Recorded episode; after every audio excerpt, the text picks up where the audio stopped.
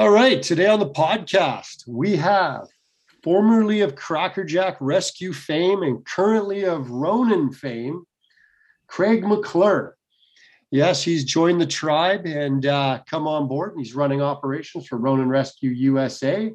Want to introduce him again to all the podcast viewers because instead of just listening to me drone on, we might get Craig to run a couple of these podcasts with some folks from the United States of America, and uh, you can listen to him drone on. How you doing, Craig? Good. Um, I'm glad you've hit the high points of my resume, my ability to drone on endlessly. I appreciate that. No problem. Um, I guess before we get started with what we're going into today, too deep, um, you've just finished up a little bit of training for some search and rescue teams. You just finished up some lightweight uh, testing you know, you've been busy, I take it. Yeah, it's almost like COVID is gone, but it isn't. But we've decided to go back to work. Yeah, uh, well, yeah, yeah. It's it. Go ahead. Yeah, it's it. It's been good. Uh, it seems like the, maybe the the dam has broken on the COVID backlog. I'm hearing that from other trainers as well. That people are getting back on rope and they're getting getting out to work. Uh, so we went down to Albuquerque, went to the PJ school down there. Uh, they graciously gave us the coolest training tower I've ever seen. It has a helicopter fuselages mounted on the top decks. Two helicopter. While they wouldn't, while ah, they wouldn't, ah, ah. yeah, they wouldn't let us. They wouldn't let us drop stuff out of the helicopters. They did let us use their space, so it was that was awesome. Uh, made a pretty good dent in what is our goal for nine mil systems or eight mil systems, and we'll get to that in a minute. And then uh, last week Last week, I actually found uh, my limit for comfort on height. That was uh, an interesting day. How many feet? I found out that uh, just over 750 feet of clear space from the bridge girder to the river below. It always gets nice up there, doesn't it, at those heights? Yeah. Throw in some wind, and it's an open bridge with uh, truck traffic bouncing over your head. That, that, that does it for you, does it? It does. Yeah. I'm I'm glad it was hot because the cold sweat up my forehead just looked normal. Excellent. Yeah, I remember being a thousand feet under my feet up at uh, Yosemite once. And I remember just standing there looking down, and you, you know, and it goes to your mind, and it's always, you know, I got time to think about this if the rope breaks. yeah, I was, it's exactly the conversation we had with the students that the difference between a hundred feet and a thousand feet is just the amount of time you screw the end result is a given. Exactly. What do they say? 32 feet, the height of fear, but we digress. Yes. Um, so today, what we want to chat about tailing, lightweight systems, testing, ASAPs, human redundancy, and risk benefit analysis is kind of like a whole bunch of small little topics there. Yeah, don't blame me. You made the agenda, but you get started. There you go. Well, let's start on the easy one um, I guess tailing and human redundancy kind of come in together. And I know we've chatted, we had a bit of a podcast earlier about tailing. I know Mikey from um, Mikey Stevenson, the Rope Access podcast, we had a conversation about tailing on there. I think that comes out in a little bit actually. And so I just want to get your views on it. Like we've got this human redundancy. Let's define that first and let's talk about how that moves into tailing. So, what do you think is human redundancy?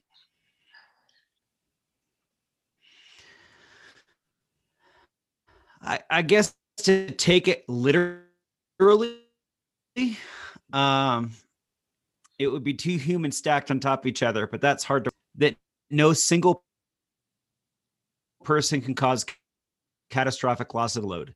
I, my guess is that's what we're pushing at. So what we're saying there, right? If you and I are operating stable. system, if I if I let go and if I let go and you don't, no one dies. There you go. So is that a problem in our systems these days? What are your thoughts on that? You're doing a lot of testing, a lot of lightweight stuff. Is this an issue that we need to address? So you've trapped me because I go back and forth on this depending on the day. I, am frustrated that we think we need it. It's Thursday. Thank you. Um, and there is no date line north to south, so it's the same day. Yeah. Uh, yeah, I, I do go back and forth. I I wish we didn't need it and I would hope we wouldn't. And then every now and then I see him see a circumstance with an operator, and I'm glad it's, it's there. Okay. So I don't think it's always possible, especially like you do the same stuff. You work in in small teams and in weird environments, and you don't always have an extra person to give up to hold rope. So I think it comes back to how skilled are the operators. I think at some point there's a tipping point where we can trust the operator. And we've we've all been in that situation. You look up, you're going over the edge, and you look at certain people and think, I hope there's someone backing them up. And there are other people where you don't really care because you know they can handle it. If that's a clear answer, uh, it's not. Is it go back and forth? So with tailing, is there specific devices that you feel need to be tailed more than others? Or generally we're defeating a controlled descent device, we may want to chat about tailing it. Or what are your thoughts? Uh I would I would lean towards tailing the MPD pretty often. Okay. That device you you really have to you have to do two things and overcome the braking mechanism and it takes a while for the human to react uh, the I mean, even the initial testing, the BC Hydro testing, your neighbors found out how important the human factor was in that device. Um, so I think that's high on my list. I'm I'm not as concerned with newer devices. Uh, the clutch has has really good control on the brake strand. You can actually stop the load uh, with the handle in its lowering position if you have good if you have good brake control. Uh, so there, I think if the operator's doing well, I'm not as concerned. Um, we did we just did testing on on ATCs dropping heavy loads, and we found pretty frequently that that the natural braking mechanism of that worked pretty well. Okay, but that's a skilled operator device. I don't know. It's a tough call. So I, and I think that's point. the best answer I can give is I don't know. Okay, you bring up a good point though. Do you think brake hand skill, if that's you know a word or a reference point, do you think that's fading with some of these devices? I mean, a lot of us old guys started on eights and racks. If you let go of your brake hand, you fell to your death. Like that was just the way it went. Um, because we didn't have two lines either.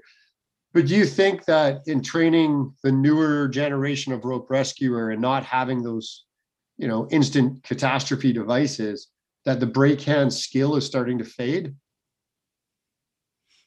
It's a, you know, it's, that's an interesting question, and I'm not sure if I would have thought to if I would have thought of it without you asking. So I'll give you credit for something today. Excellent. I I think yeah I I think I think in quick in quick hindsight in the 15 seconds you gave me it is. I see a lot of people even even still in the MPD feathering the handle. They're using the device to create friction rather than opening the opening device and using their using their hand, which is what you should be doing. All of these devices, you really should be opening the device, removing the brake, and then controlling friction with the with your grip, not even your grip strength, but in feet angle. That's the most important thing, right? Where do you put that brake strand? Okay. And we were all really good at it. You know, that that's Munter, right?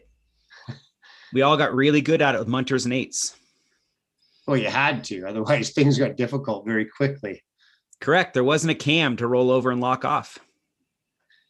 So I guess that rolls in. I mean, we've dropped a couple of hints here. Eight mil testing. We've uh you've we've I've done some testing on the eight mil systems, and you've got a course coming up in Moab down there in a couple of weeks that you're gonna put some of this out to the field and you know get some feedback from end users. But generally in the tests, like eight mil, is this going to be a a usable system? Like, what are we looking at for weights and loads, just off the top yes. of your head? The answer is yes and yes. uh, but I want to I want to put the caveat on this at the beginning. Um, as with any testing, um, we're not done yet. So n- nothing nothing is finite. Uh, if if I were holding a magic eight ball, um, it would come up. All signs point to yes. So we went into this looking for a viable eight mil system. And the testing group I had was actually pretty uncomfortable with that approach. Um, we started testing looking for a result rather than testing just to see what would happen. And it, was an interesting way to do it. So our hope was that we could find an eight mil system that used commercially available devices in some combination that wasn't necessarily proprietary and would pass a standard that the cranky people in the room at eiders would accept. Wow. and eiders isn't our measure. Yeah eiders isn't our measure. In fact i kept telling the test team i don't care if we get an eiders paper out of this. I want to get a functional system that we can teach people and stand behind and i think i think we're close we're really close um so we tested yeah go ahead No, I was just gonna say, um, without getting too deep, what um what loads? Because I think people will be a little interested in the loads that were being hit on this. So we picked we picked three tests that people would recognize. Uh, we picked the ASTM standard, which allows you to use variable load from 100 to 200 kilograms depending on your situation, which is interesting in that test because ASTM says they essentially stole their test from the British Columbia Belay competency test. It is the same test. It's one meter drop over three meters of rope and service. Uh, and we tested at both 100 kilograms and 200 kilograms. And then we looked at NFPA T, which will make some people roll over that we used NFPA, and it'll make some people happy. Uh, but when we took off our jaded NFPA blinders and looked at the test, it's interesting. Uh, they followed the logic that we like, which is if you're going to go lighter weight, maybe you should not be engineering in one meter drops, and maybe you should be using a reduced load. So the NFPA T is 60 centimeters over three meters of rope in service at 136 kilograms. Okay. And I didn't ask you, but I hope you're going to agree with this because we're all now one family. that if you're going to go out and use eight millimeter rope, you probably should be reducing the load and not putting 600 pounds out there. There it is. There's the American. I use pounds for you. And maybe you shouldn't be, maybe you shouldn't be setting up one meter edge falls. Well, and that it brings up really interesting points with that. And um, for everybody in the room that's not in the metric system, so the people in America, um, Those people. Remember, we got to the moon, but go on. we're still going to do that, are we? Mhm. Um, so 136 kilograms into pounds is 299 pounds, so 300 pound. load. Um, and I sometimes it's hard to reduce the load. I'll give it that. I mean, you got a couple 150 pound dudes. Well, you know, you put Ken and I on a rope, and you're probably pushing more in the lines of 500 pounds, not 300. But I do agree with the limiting of edge falls. That's a an interesting idea. So uh, you said three tests. What was the last one? ASTM, NFPA. Yeah, so he's ASTM at, at two masses, 100 and 200, Okay. and then NFPA uh, reduced fall at 136. And interesting because we didn't want to do more tests than we had to. We started off by just comparing on no device, knotted ropes. Uh, what was what was the real impact difference between ASTM at 100 and NFPA at 136 kilograms because the distance is different, but the load is different as well. And we did a few drops on that and found there really wasn't much of a difference. So if you increase if you increase mass, you decrease fall distance. If you decrease mass, you can increase the fall distance, right? It that logically makes sense. But those two Protection tests came engineers have been doing that for years. yeah, and it, and it came out to very similar peak force results. Uh, so we just used the ASTM at 100. So we kept the one meter drop. And that's 100 kilograms or 100 pounds, just for the listener. 100 kilograms. I'll stop using pounds for you. Okay. So 100 kg, which is Um, what are we looking at there? 200 and some odd pounds, 220? 220 ish. Yep. About 224 ish kind of thing, I guess. Um, yeah. And you found a successful combination that would arrest that fall? We found a successful combination that would arrest the 200 kilogram fall, but you have to have an adjunct in to release it because it jams, but it doesn't, it, it remains functional, doesn't damage the rope or the device. And we found a system that is, we think, highly reliable at this point at 100 kilograms, still with a one meter fall. Right. What. I want to what I want to add to that is that the class I just did uh, in California, we had an MRA team, and we talked about this one meter edge fall issue. And I let them brainstorm ways to reduce the one meter fall.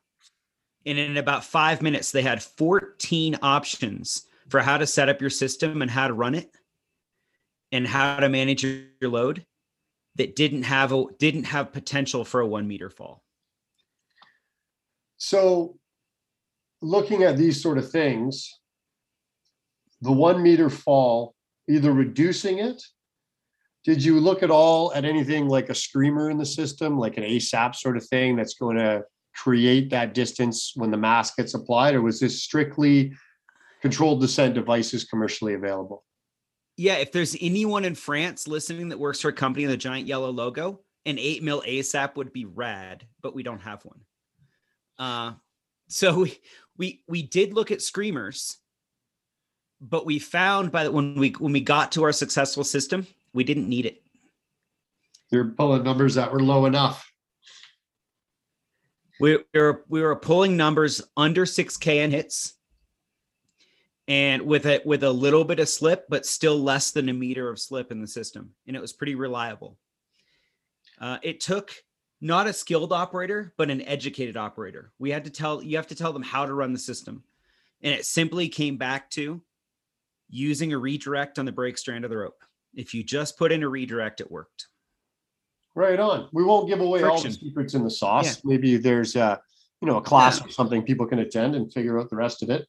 Um, yeah, and we don't we're not we're not trying to be cagey, uh, but we also need to put this through a little bit more human trial and put some more numbers behind it uh, before we we get bold and put it to the world and say, go forth and don't fall. Yeah, and so that's kind of what the Moab class is a mix of. They're going to spend a little bit of time actually proofing this and seeing what human problems come in that human redundancy issue. Yeah. And the other part is we did all of our testing on single rope systems. We weren't dropping on a twin tension system. So if we take these same systems of two ropes in service, the ability to have a large edge fall reduce reduce significantly and, and the load applied to each side reduces significantly. So we still have a huge margin below our results for adding in a second rope. Right on. So yeah, eight mil, maybe some of the way forward. Um, and just because people are going to ask, what eight mil rope were you guys uh, banging away on down there? Uh, we used three. We used a PMI eight mil, and I'm remiss in not remembering exactly what it was. Uh, but it was a it was a blended sheath uh, tech core. We used uh, Sterling Canyon Lux, which is for the the tack people is the same as the Oplux rope and then we used a uh, an eight mil from Blue Water that uh, we really liked. It is a it's a full tech sheath over tech core. It had the only thing in the sheath is just a single color tracer strand, and we found that sheath with its low carrier count and that rigidity to be a pretty solid performer. Right on. So rope does matter, is what you're saying. Yeah, I used to be a rope as rope guy, and I know there's a, I know we have a mutual friend Cliff who'll roll over in his in his not yet grave when I say this, but I really did think rope was rope, and I didn't really care that much. Uh, what I've learned is is you decrease the diameter, the construction of the rope, and the the construction between sheath and core becomes incredibly important. I don't think we're going to get to a point we say any eight mil work, rope works. It's going to be prescriptive. It'll be specific ropes. Well, that makes sense. And I mean, what would a podcast be without throwing a shot out at Cliff, you know, with his hazmat background? It's the normal. and what I've learned is if you say Cliff and NFPA, an alarm goes off in his apartment to tell him to pay attention. exactly. So, um, and it's interesting. Now you say you used the NFPA test, and that would be the belay test in the 1983 standard, I'm assuming. Yep.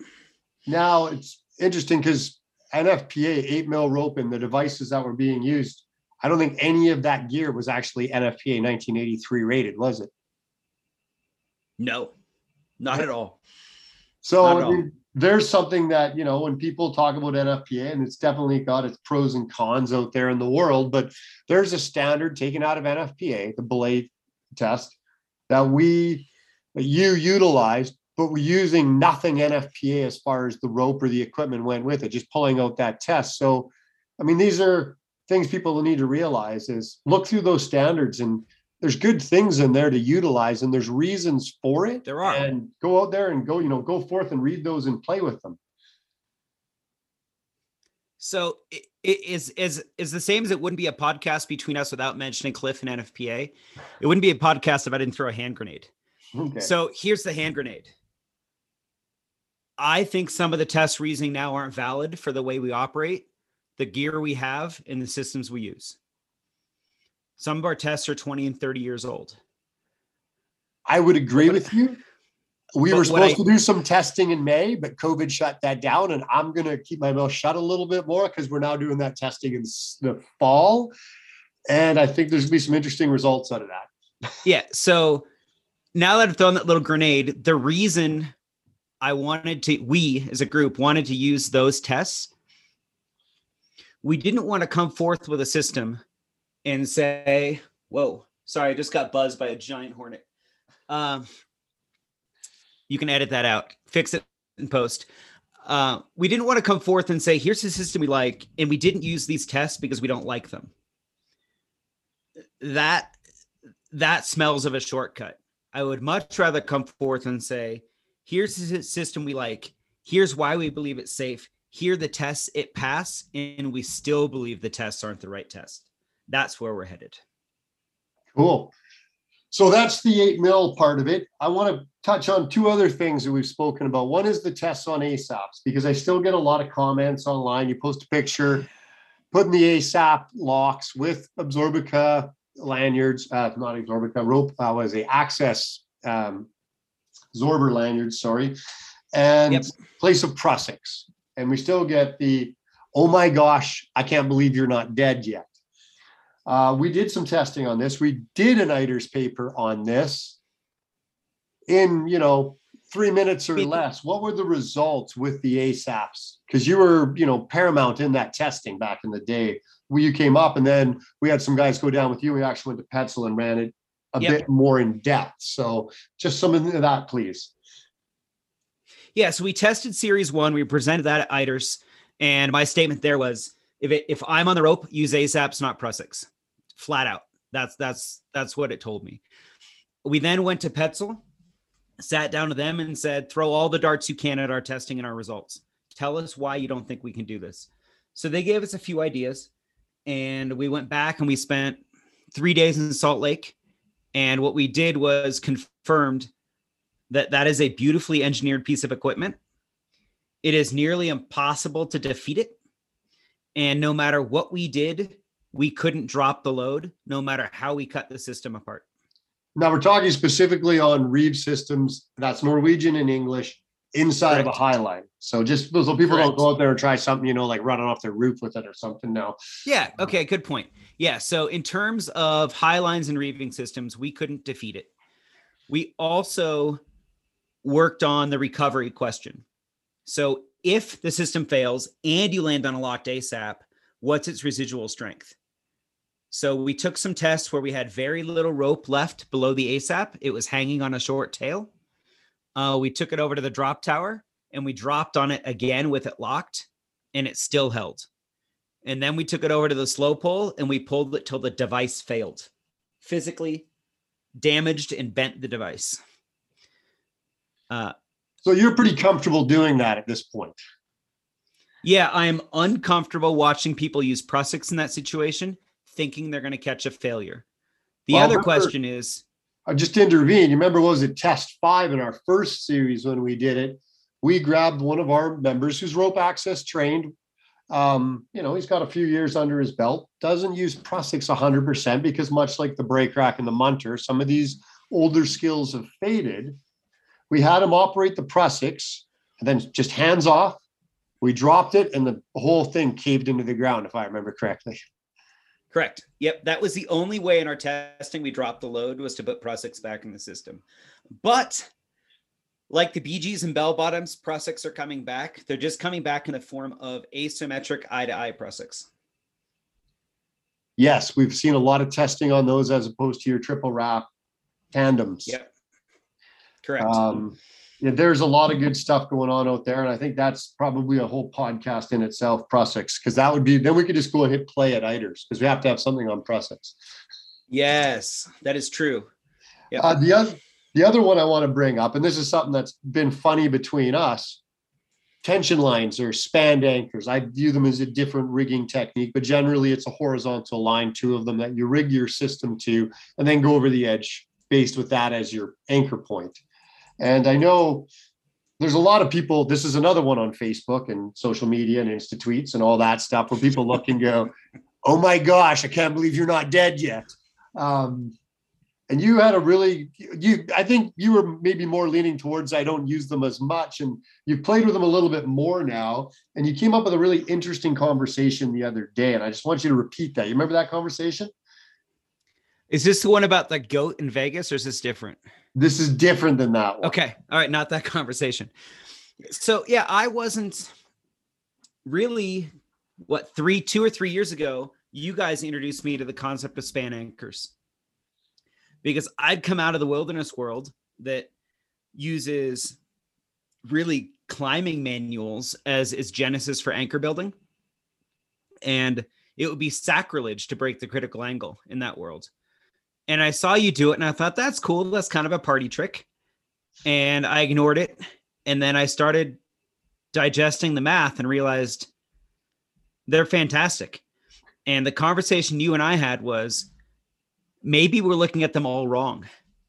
Maybe they are force limiters. And instead of them being a use them if you have to situation, maybe there's a use them because you can methodology with them that because they have a spring to them and they absorb force and as they absorb force they decrease their their own critical angle they're this cool kind of self-healing loop maybe we should be looking at them as looking at them as force limitations rather than just an anchor option. That's my crazy idea. and i think just to be clear because there's some terminology here we're kind of talking tension lines here for the rope access people. And a line that's rigged one side on a device that slips. A span anchor to us is generally tied fixed and with a clove hitch on the other. And we can sit here and argue about clove hip slip clove yep. hitch slippage at another day but it's um yeah we're talking more tension lines. So when the device peaks out it spins out a little bit of uh, rope. You've got a catastrophe knot in there so you don't get inertial runaway it flattens the or i guess doesn't flatten the angle but opens the angle up a bit more yeah. so that you decrease forces and the whole system. I mean i think it goes back to that first one mass and distance right? Like we're now increasing distance of fall which is lowering the amount that the hit that's going to be at the other end of it. Correct. It's it's like the reverse crumple zone in a car. So that was interesting and i mean i like the way that you know So- you think about that So I've I mean I, I played with both, and I'm not even I'm even more I guess more liberal than you are with it now. And in fact, in every means of the world, I'm probably more liberal than you. But in in terms of in terms of span and tension anchors, Hang on. played with You this just in had an Lake. american tell a canadian that they're more liberal than us i'm in a socialist country for pete's sake yeah, how's the how, how are those uh, how are those shots working out? Yeah, exactly. Well, I just got to pass the roadblock to go to work. Anyways, carry on. Uh, so we had some non-believers in a class in Salt Lake, what six weeks ago. So we set up a short uh, span anchor and a short tension anchor. It was probably 18 feet side to side. We had them tension it as much as they could with a three to one and a clutch. Let them pull on it as hard as they wanted until it was a flat, flat anchor.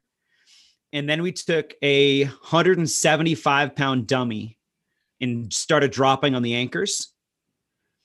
And just with the stretch in three strands of 11 mil on that distance, it was a non event on the anchor. Yeah, it's pretty amazing, isn't it?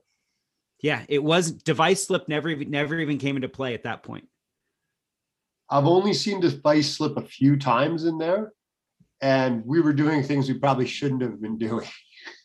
That's how all good things happen. yes. So, but even on the span anchor, I know a lot of people up here, for instance, um, BC Search and Rescue, it's in the manual. A lot of places aren't teaching it because they're afraid of it. You can basically tie that line as tight as you can make it by hand, and there's still enough rope stretch in there that you're going to get into the 120. Yeah. And, and I think part of this is, you know, five years ago, who had load cells? Who was, re- how many people were able to set these things up and see what was really happening? We had to adhere to flat drawings and books that don't flex. Yep. And when you look at them as is a non-linear thing happening, that there's there is there's stretch happening at the same time there's deceleration. There's a lot more going on than you can put on a piece of paper. Absolutely. So, last little topic here that we had uh, bantered around was risk analysis or risk benefit. I guess would you know be part of the same conversation. And there's you know conversations now that you see the memes on Facebook. You know, fight a fire from the outside. What are you, a cop? You know, stuff like this. Um, you mean you know, everyone goes home, but What's everyone that? goes home, but everyone goes home, but the homeowner. That statement. Yeah, well, there you go. Uh, you know, is fire department becoming too risk adverse, or is the military becoming too risk adverse, or police departments becoming too risk adverse? You know, is rope rescue becoming too risk adverse? And I guess it's a it's a conversation piece. You look over in Europe and they'll make patient ask access with single rope technique. And there's a matrix or a risk benefit analysis basically they have to do in order to deploy certain teams certain ways. Um, and it's something I don't think we do a lot of in North American rescue is have that team lead, look at that risk benefit analysis and go, do I use one line here? Do I use two? Do I use three? Um, you know, and what's your thoughts on that? With you know, coming from the back country more, do you see risk benefit analysis done in the back country? And now that you've started, you know, pushing harder into the industrial world, is it does it have the same, you know, metric being placed on it between backcountry and industrial? So kind of two questions there. So I'm not sure if there's a different risk benefit happening. I think there's a different baseline for accepted practices. You bring you bring you build a backcountry team, you get a bunch of climbers and mountaineers that, that come into your team. Working single rope isn't foreign to them. They they've they have already accepted that risk and and realized that it's not that significant if it's done properly. So they, they just come at it with a different framework. Um, kind of to quote the big cat, you know who I'm talking about. Arnold, we can talk to him, talk about him on here. Yeah. Where's the pile of bodies? That is a total Arnold statement. Yes, it is. That that's an Arnold quote. Where's the pile of bodies? I'm not advocating we be cavalier and unsafe. Um, but I I do think we are we are at times too slow to be effective because we've built in so many layers of redundancy and safety procedure that we're not getting the job done in the right amount of time. And the I, I'm okay single rope. I'm okay with students going single rope if they meet a few criteria. One is are they skilled on the device they're using? Is the environment normal to way to where they train? So they're not doing it for the first time in the snow in the dark. Is the anchor solid? Is the fall line protected and known? And is the edge edge or anything the rope could hit taken care of? Yeah, that's that Those last the- statement's the big one. I mean, in, when you go and work with the guys in Europe, no single rope can go over an edge. They basically have to put in re-anchors into the systems. And Yeah. sometimes that slows you down to the point where there's really no point in doing it. But that that's a big thing for them as well. So it's a good point to bring up. But carry on. Uh, and if I if I ever wanted to just bail out of the rope world and end my career, um, I would either uh, join forces with the Canadian company, which I've already done, or or I would present this topic at ITRS. Why is accepted loss zero? Wow. That, that- that's a podcast in itself as well, isn't it? It's not look, you go through a law enforcement academy, they tell you look around, one of your friends in this room is going to get killed on the job. It's a known loss. it's interesting. Back, um, I used to be a union advocate for fire department years and years ago, believe it or not. And I go to these you know, labor schools type things. Oh, you are up here, not OR. But um, we go, we go there, and they're talking about work safe claims. You know, they ask the question, you know, how many people here have been on a, a work safe claim? A bunch of people put their hands up, and like I don't even give it a second thought. Like I'm on a work safe claim every year and a half when I was a fireman. Like it's whatever, right? And then you look around, and you realize the only people in the room that are on work safe claims are firemen. Like everybody else in this room, you know, have never been off for an injury. And I, I see what you're saying there. Uh, you go down to Colorado Springs with the International Firefighter Memorial, and you know, we put a guy on that wall two years ago, I think. Now, it's yeah, you're right. Like you go to work, and it's at some point during your career, you're going to lose people, whether you like it or not. And I'm in no way saying that we should be putting people on that wall, right? Every one of those is is someone's family impacted forever. Um, Absolutely. I, I understand the impact of it. But if we looked at the numbers across first responder, fairly high risk professions, the risk draws the people we want to do the job. Let's not let's not lie about that first. So we get Why did I join the army at 17? It wasn't because I wasn't looking for a good time. I, I was going to guess because reform school is your other option. but Exactly. yeah you you you did it for the adventure you did it for the risk and I, I again i'm not suggesting that that that risk should should pay off in a negative way for people but we approach rope like it has to be a zero possibility zero risk event is the number one in a hundred thousand is the number one in a million is the number one in five million people going on rope if we broke it down to rope hours per person, what would it be? And are we engineering and are we practicing to a one in 10 million? What what's what's the event we're protecting from? And, and what's the reality? So that's the talk I would give that would that would get me booed off stage and then I could move on to something else.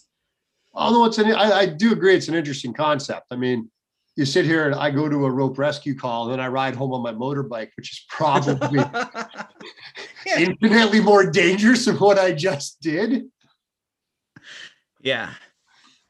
Yeah, it's the risk you're willing to take, and I guess, like you say, the people in this industry that are, you know, when we said a couple years ago, who wants to go to Europe and jump out of airplanes, like eh, we filled the class without a, any issue at all. It's it's the mentality of the people that are attracted to these professions, and you know, like you say, okay, then we go and do grimp training. We we were just jumping out of planes where the fatality rate is a lot higher than what we're doing on grimp, but nobody really gives it a second thought. They trust their gear, they understand the risks to which they are exposing themselves to, and they've come to accept them.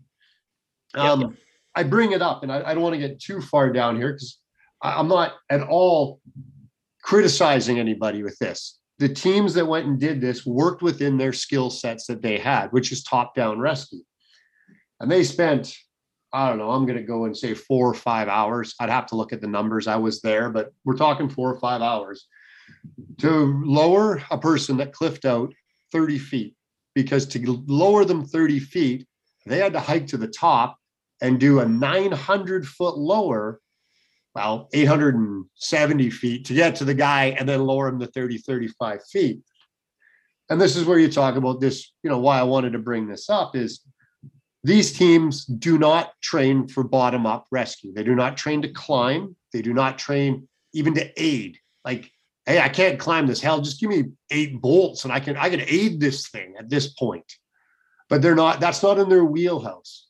Their wheelhouse is top down two line systems. So when you climb, even if we did it, you know, did a trad climb, we're back into a, theoretically a single rope system. Um, so, like I said, good people working within their parameters five hours to do a 30 foot lower because of the way the parameters are put around them. And I would suggest the parameters are put around them because somebody has done a risk benefit analysis and said, we're not teaching our people to climb. We're not teaching them to aid, and we're not going to allow them to go up on one rope and skittle across to this kid and pull him down. Even if we can pull two ropes up at that point, just do a redirect and lower him from the ground. So, with that in mind, you know, with what you said there, do we need to push further on this? Are we just sitting at the cusp right now and we need to speed these things up for the sake of the people involved? Tough call. Uh, to, to go back to that scenario, it's an interesting perception of risk because when you described that to me for the first time a while ago, I had time to think about it. And if you think it, look, we're talking about what could happen climbing.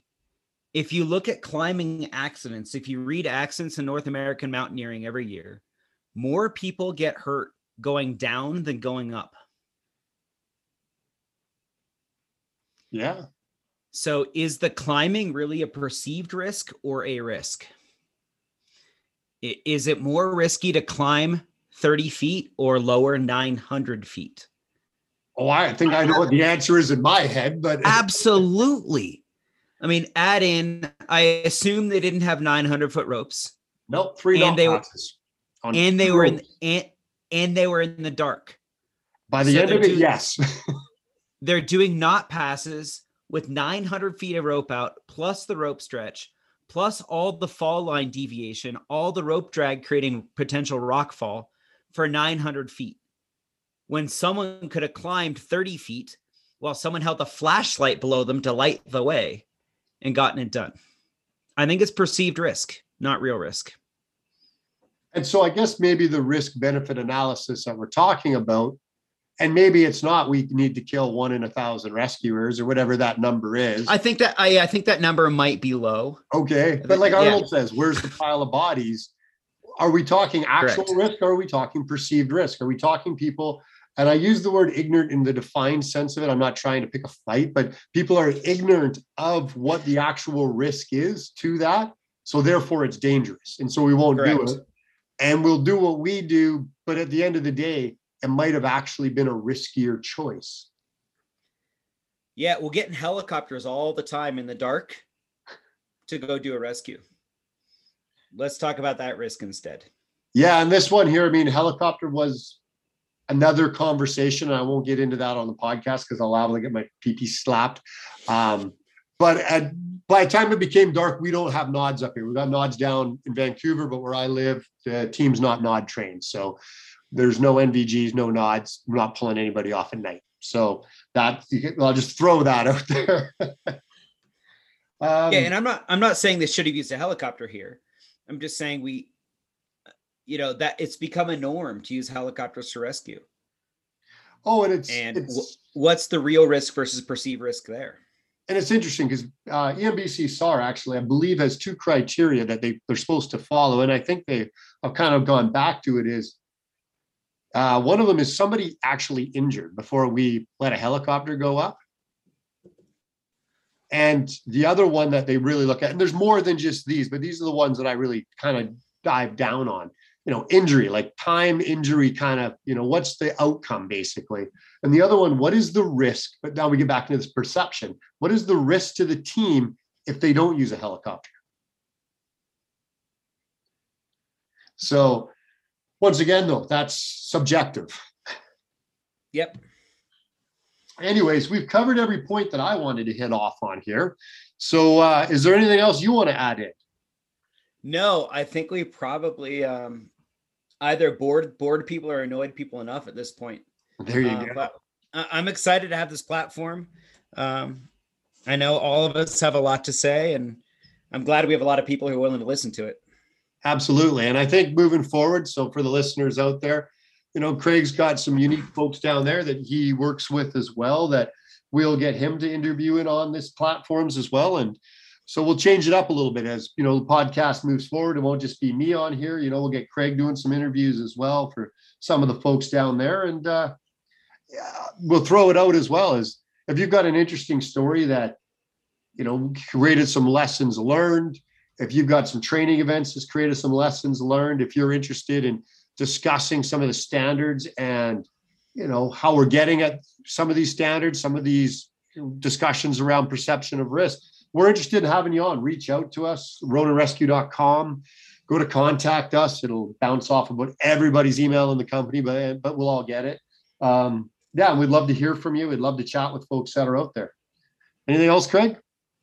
That's it. Awesome. Well, thank you very much for uh, joining us. Uh, yeah, I guess us is a weird way to phrase it now, but good to talk to you. Yeah.